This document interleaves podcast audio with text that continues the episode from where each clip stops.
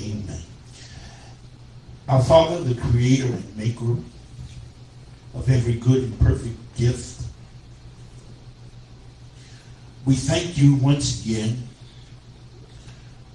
for allowing us to gather together in this place. Now I pray that as we go forth with your word, that you would bless us. Pray that you would think with my mind, speak with my tongue, the things that you have for us today. I pray that every mind, every eye, every ear, every heart would be open to receive your word, apply it to our lives, that we might have and we that we may have a closer walk with. Thank you, Jesus. Thank you for your word. Do not let your word fall void. Do not let your word fall empty. But pray, we pray, Father, that your word would manifest itself in our lives. Thank you. Thank you. Thank you. We ask this in the name of the only name that matters. That is the name of Jesus. We do ask and pray. And the people of God said, Amen. Amen. Amen.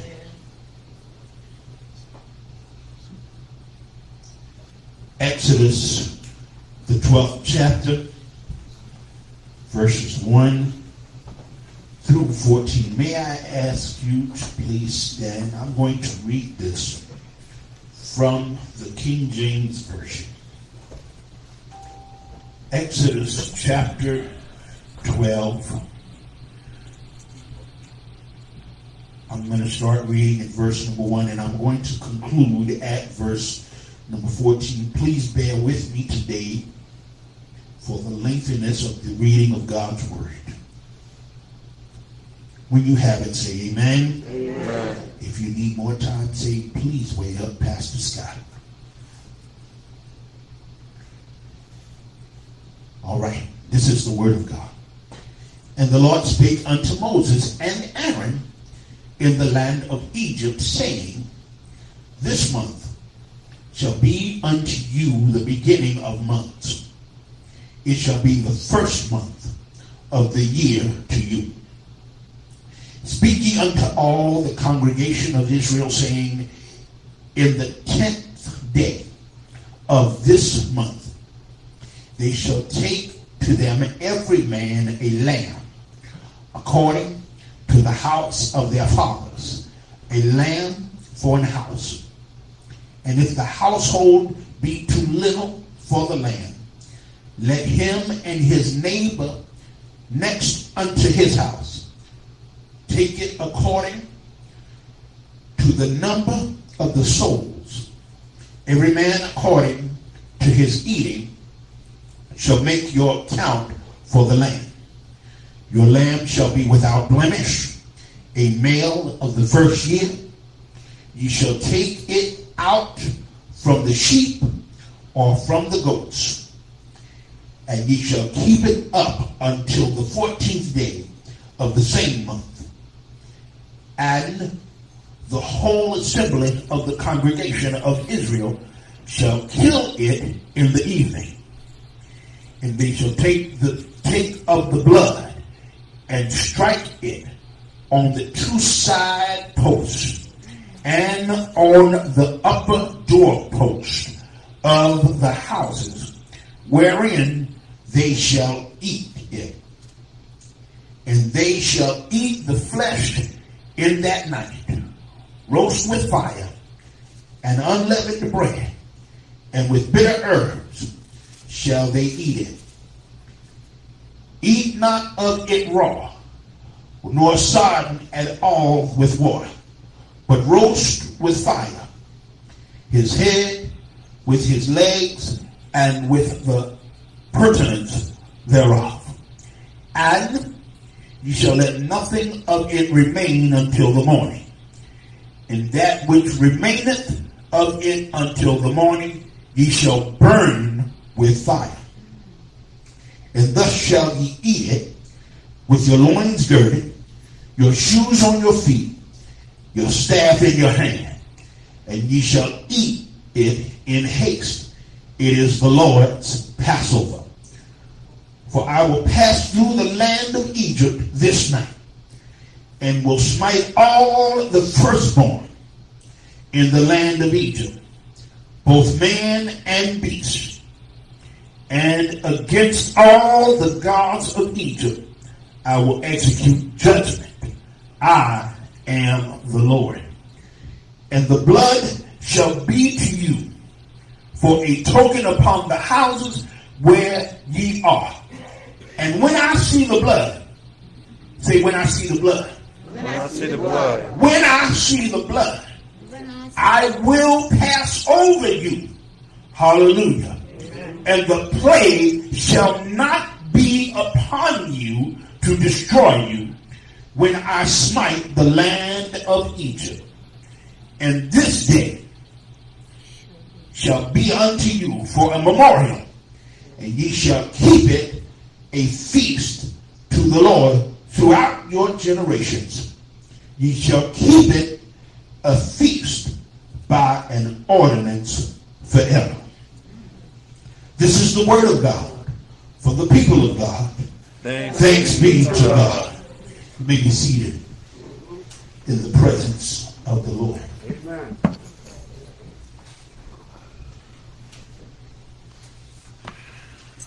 If you would allow me,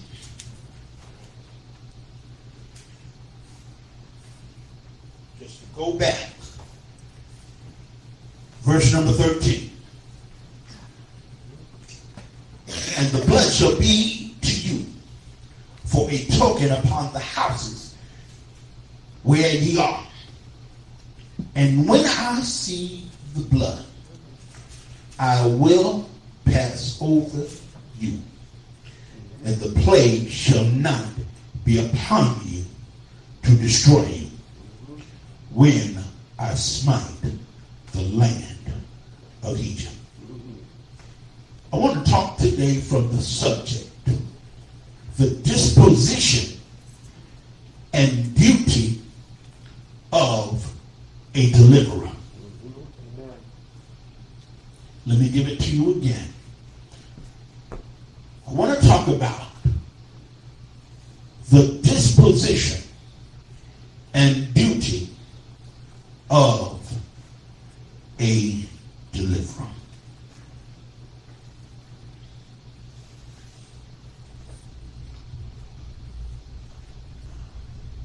Ladies and gentlemen,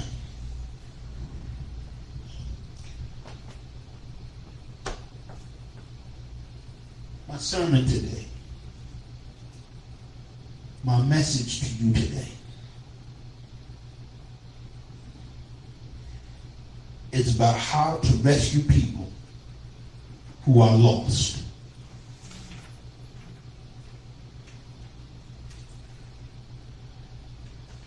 need to remind us, ladies and gentlemen,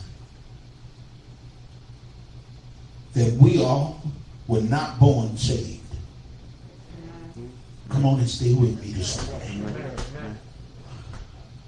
And even if we was born in a house, in a Christian home where, where we were, watch this, we were not we were not asked to go to church. Some of us were told we had to go to church. Amen. All right. Uh, it was no ifs, ands, or buts. You could stay out as late as you wanted to on Saturday night. But come Sunday,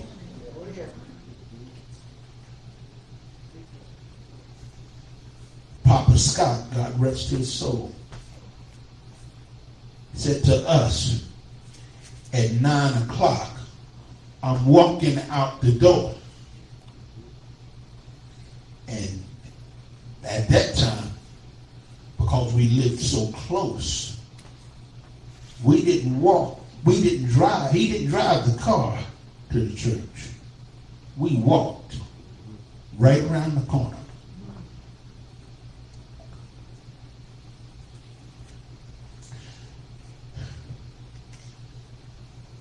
Ladies and gentlemen, as I said,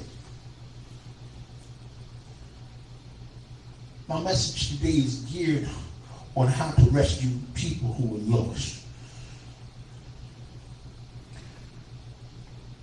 There are a lot of people that come through the doors of the church throughout the year with the hope that the body of Christ will improve their witness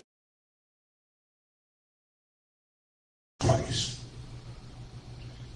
Those that are Christian, those that are Christians who are seasoned Christians should know how to witness. They should know how to share the gospel. They should know how to evangelize their neighborhoods. And even though there are those that know how to do those things, unfortunately, my brothers and sisters, there are still many people who reject the influence of Christians. There are many who still reject the proclamation of the gospel. The problem, in many cases, is not our lack of spiritual tools. So you might ask, well, Pastor Scott, what is the problem? Why is it that we're not bringing more people to the church? Why can't we bring more of the unsaved to Jesus Christ? Why can't the church be the catalyst to deliver the unsaved from their sin bondage? My brothers and sisters, there is really a very simple answer to this, and that answer is the unsaved don't know they need deliverance. And and if I could just stick this in, there are some people who come to church every Sunday and have and watch this, and have not yet been delivered. Amen. And we've been in it, some of us been, some people have been in the church a long time and don't even know that they need deliverance. We need to think about that for a minute, ladies and gentlemen. We've got no chains holding us. We've got no chains holding them. There are no bars to restrict movement. There's no curfew to curtail travel. And yet our challenge is to convince mankind that they need deliverance, they need rescue, they need liberation, and they need freedom. The question is, how do we convince somebody that he or she needs something that he or she believes he or she already has?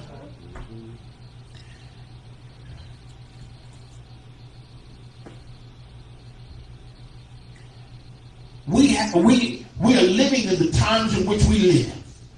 And we are going through the season that we are going through. Hear me? Because we need deliverance. Mankind needs deliverance. Mankind needs deliverance from his sin nature. That, that because that and that nature causes mankind to go down paths where God cannot accompany him. Mankind needs deliverance from his own choice to separate himself from God. And it is our job as the ambassadors for God to teach the world about the judgment of God and lay out God's plan for redemption. That is very simply what this Passover text tells us today, and that's what it is all about.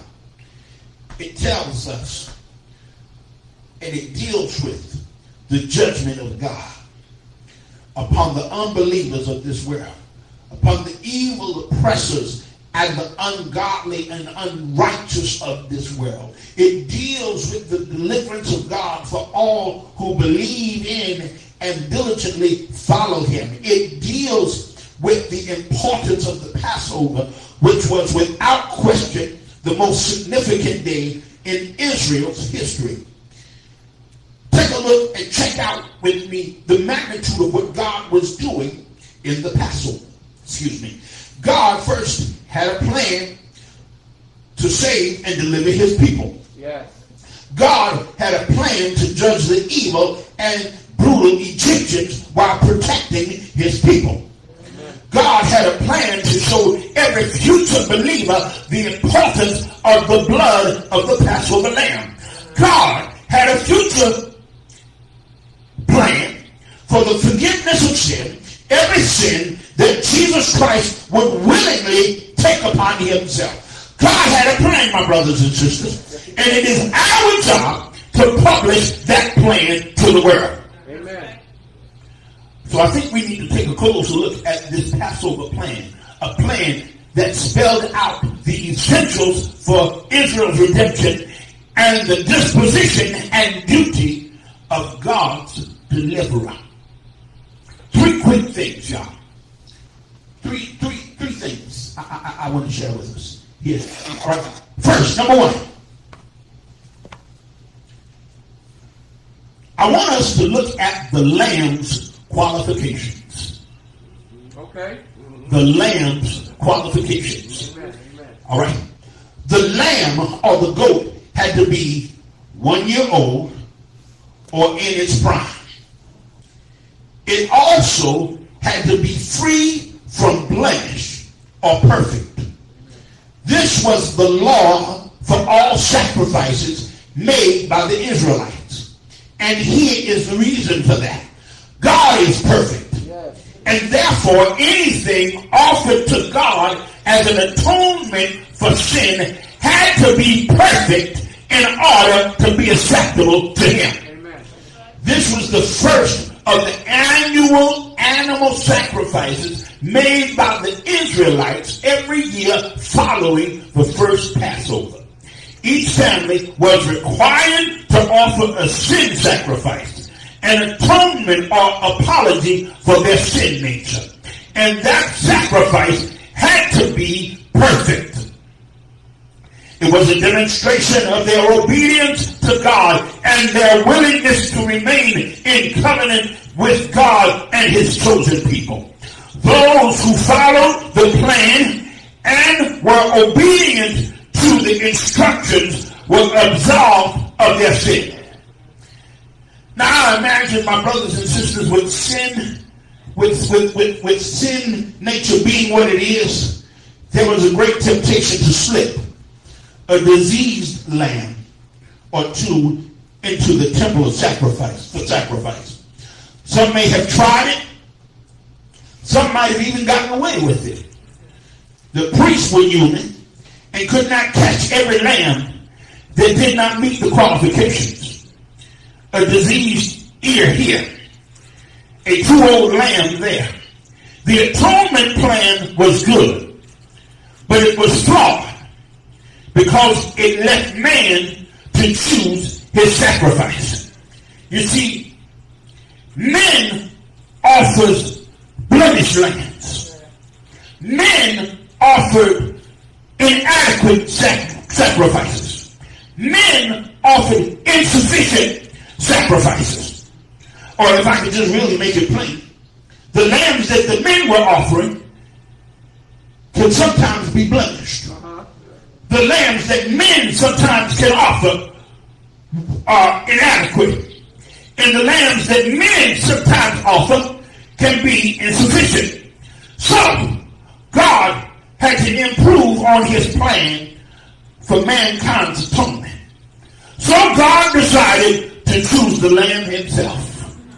Praise be to God. Y'all, y'all, y'all with me? Come on, y'all need y'all to stay. You need to be, be listening to what God is saying to us. God chose the lamb himself.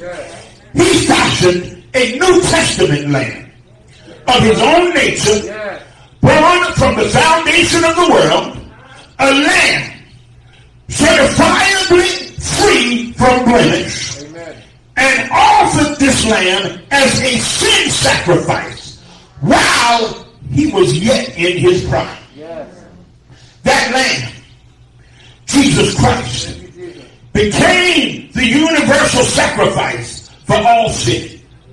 Now, all mankind has to do is choose God's lamb as his deliverer. Yeah. Jesus' crucifixion has once and for all solved the problem of man's imperfect sacrifice. For he was a perfect lamb.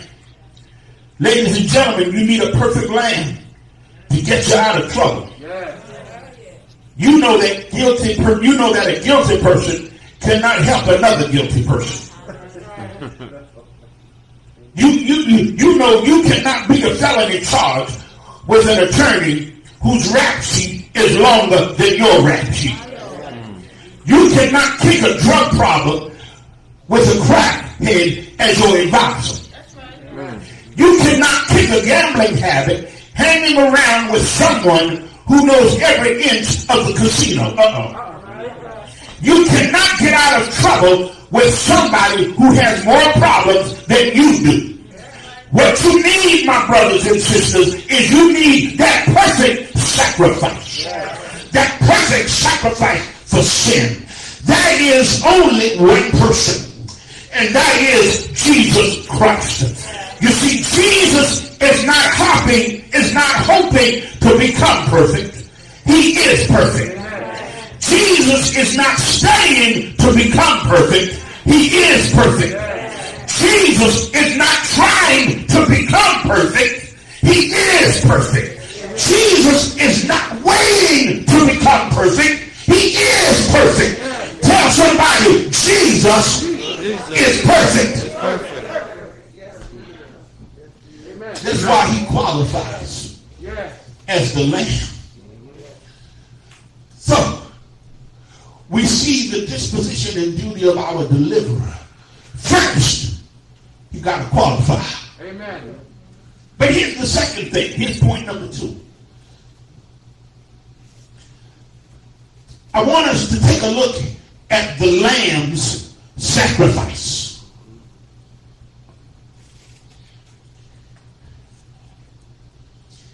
As I continually read and study God's word, I am intrigued by the specificity, spe- specificity of God's directive. Yeah. God told Israel exactly what to do with the sacrifice. Yes, he did. Not only did the lamb have to be slaughtered, but it also had to be killed at a particular day and time of the month. The evening of the 14th day of the first month. But God did not stop there. The lamb had to be slaughtered without being gutted and cleaned. Uh-huh. Every part of the lamb was to be burned on the altar of sacrifice, and the blood had to be sprinkled over the doorpost. Amen. The first thing that we notice is that the lamb had to die. It was not optional.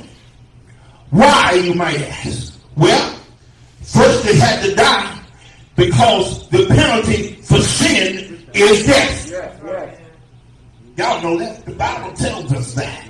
Uh, uh, uh, uh, uh, it is all. It always has been, and it always will be. The Bible tells us in Romans three twenty three that all have sinned, come short of the glory of God. The Bible tells us in the A clause of Romans uh, six twenty three that the wages of sin is death. So the lamb had to die because the lamb had to pay for sin. And the only way it was going to pay for sin was it had to die. Secondly, the lamb had to die because under God's plan, there is only one way escape death. And that was to offer a perfect sacrifice that will take all sin upon itself and pay the price for all sin, which is with its death. This sacrifice was temporary. that, that, that, that sacrifice in the Old Testament was temporary. You need to tell yourself, thank God it was temporary. Lord, it was temporary. Yes. Yes, Lord. Because if we followed that identical plan for atonement today, the animal rights advocates would surely have locked us up. This plan was temporary because God had predestined that the way of salvation would be through the blood of the cross. Yes, yes. Isaiah prophesied in Isaiah 53, uh, he said he was wounded for our transgressions. He was bruised for our iniquities. Chastisement of our peace was upon him. And with his stripes we are healed. Then he skips down to the seventh verse and he says, He was brought as a lamb to the slaughter. And as a sheep before her shearers is dumb. So he opened not his mouth. I think we need to take notice that the lamb had to die at a specific time of the year. The lamb had to die on the 14th day of the first month. Only God could choose the time of the sacrifice. Just as only God could choose the time of his permanent sacrifice, Jesus Christ. Galatians 4, verses 4 and 5 says, But when the fullness of time was come, God sent forth his son, Yes. made of a woman, made under the law, to redeem them that were under the law, that we might receive the adoption of sons. Lastly, I think we need to notice, my brothers and sisters, that the sacrificed lamb had to be completely consumed. And only its blood saved and sprinkled on the doorpost. My brothers and sisters, I'm here to tell you, come on, you need to stay with me now. Come on, stay with me. The blood saves. Yes, it does. I, I know I know some of y'all are getting bored with me, but, but you need to stay with me. You need to hear what God is saying. All right. The Bible says the blood saves. Yes. Listen to what Leviticus declares. Leviticus declares, for the life of the flesh is in the blood. And I have given it to you upon the altar to make an atonement for your souls. For it is, my brothers and sisters, the blood that maketh an atonement for the soul. You can find that in Leviticus 17 and 11. The law of substi- substitutionary death symbolizes the substitution of one life for another. The lamb and its blood were offered as a substitution for the believer. The believer demonstrated his belief by obediently putting the blood of the lamb on the doorpost. It was a public profession. Yes. Well, we no longer have to sprinkle the blood as a substitution sacrifice for our sinful lives. Jesus tells us, this is my blood of the New Testament, which is shed for many for the remission of sins. We do not have to sprinkle blood on the doorpost as a sign of our unbelief or our belief in Jesus Christ. Amen. Our act of obedience to God's plan of salvation is to repent and be baptized. And then to walk in the newness of life. Because Jesus is our sacrificial lamb. That's our public profession, my brothers and sisters. And only the blood we need, the only blood that we need is the blood of Jesus Christ. For you see, his blood is the precious ointment that covers us. Without his shed blood, we have no joy. Without his shed blood, we have no peace. Without his shed blood, we have no salvation. Without his shed blood, we have no resting place. Without his shed blood, we have no reason to sing praises. And without his shed blood, we have no reason to lift holy hands. Thanks be to God for the blood. Because it is the blood that saves. And then finally, my brothers and sisters, as we look at the disposition and duty of our deliverer. My third and final point is that not only do we need to look at uh, the lamb's qualifications, and not only should we look at the lamb's sacrifice, but I think lastly we need to look at the lamb's purpose. Uh, what was the purpose of the Passover lamb? Uh, remember that the firstborn of every living thing would be slain by the death angel that very night. The lamb was the substitute for the Israel, Israelites' firstborn. God had a plan that night to strike a mighty blow that night. God would kill the firstborn of every animal.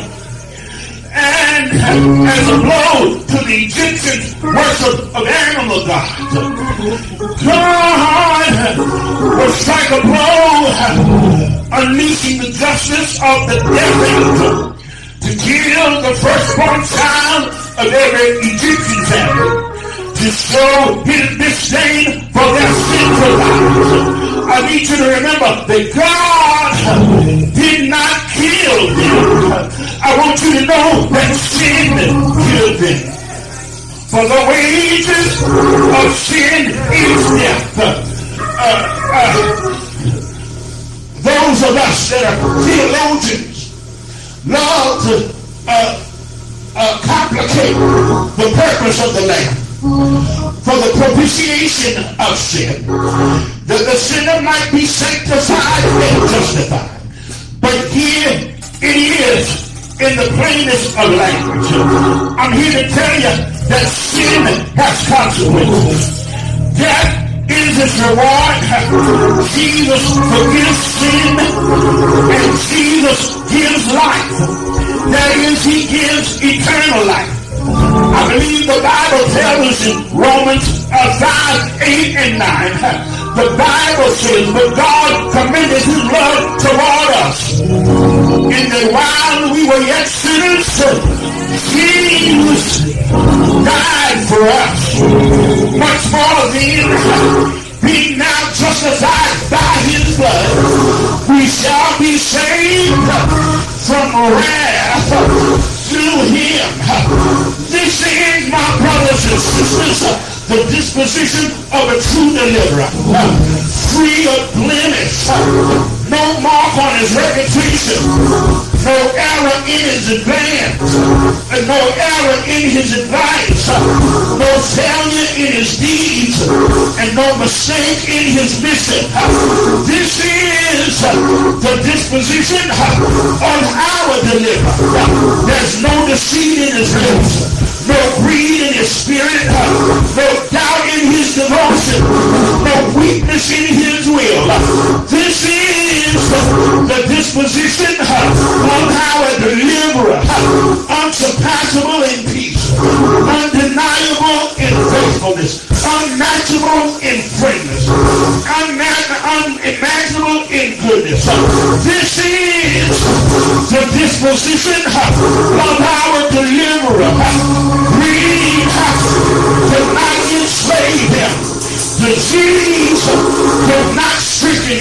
Difficulties could not restrain him. Trouble could not panic him. Enemies could not shelter him. And death could not hold him. This is the disposition and the duty of our deliverer. He is a perfect sacrifice. His blood is so special that one drop will change your life. It will change your attitude. It will change your situation. It will change your heart. It is a fountain that never runs dry. I believe a songwriter said, there is a fountain filled with blood.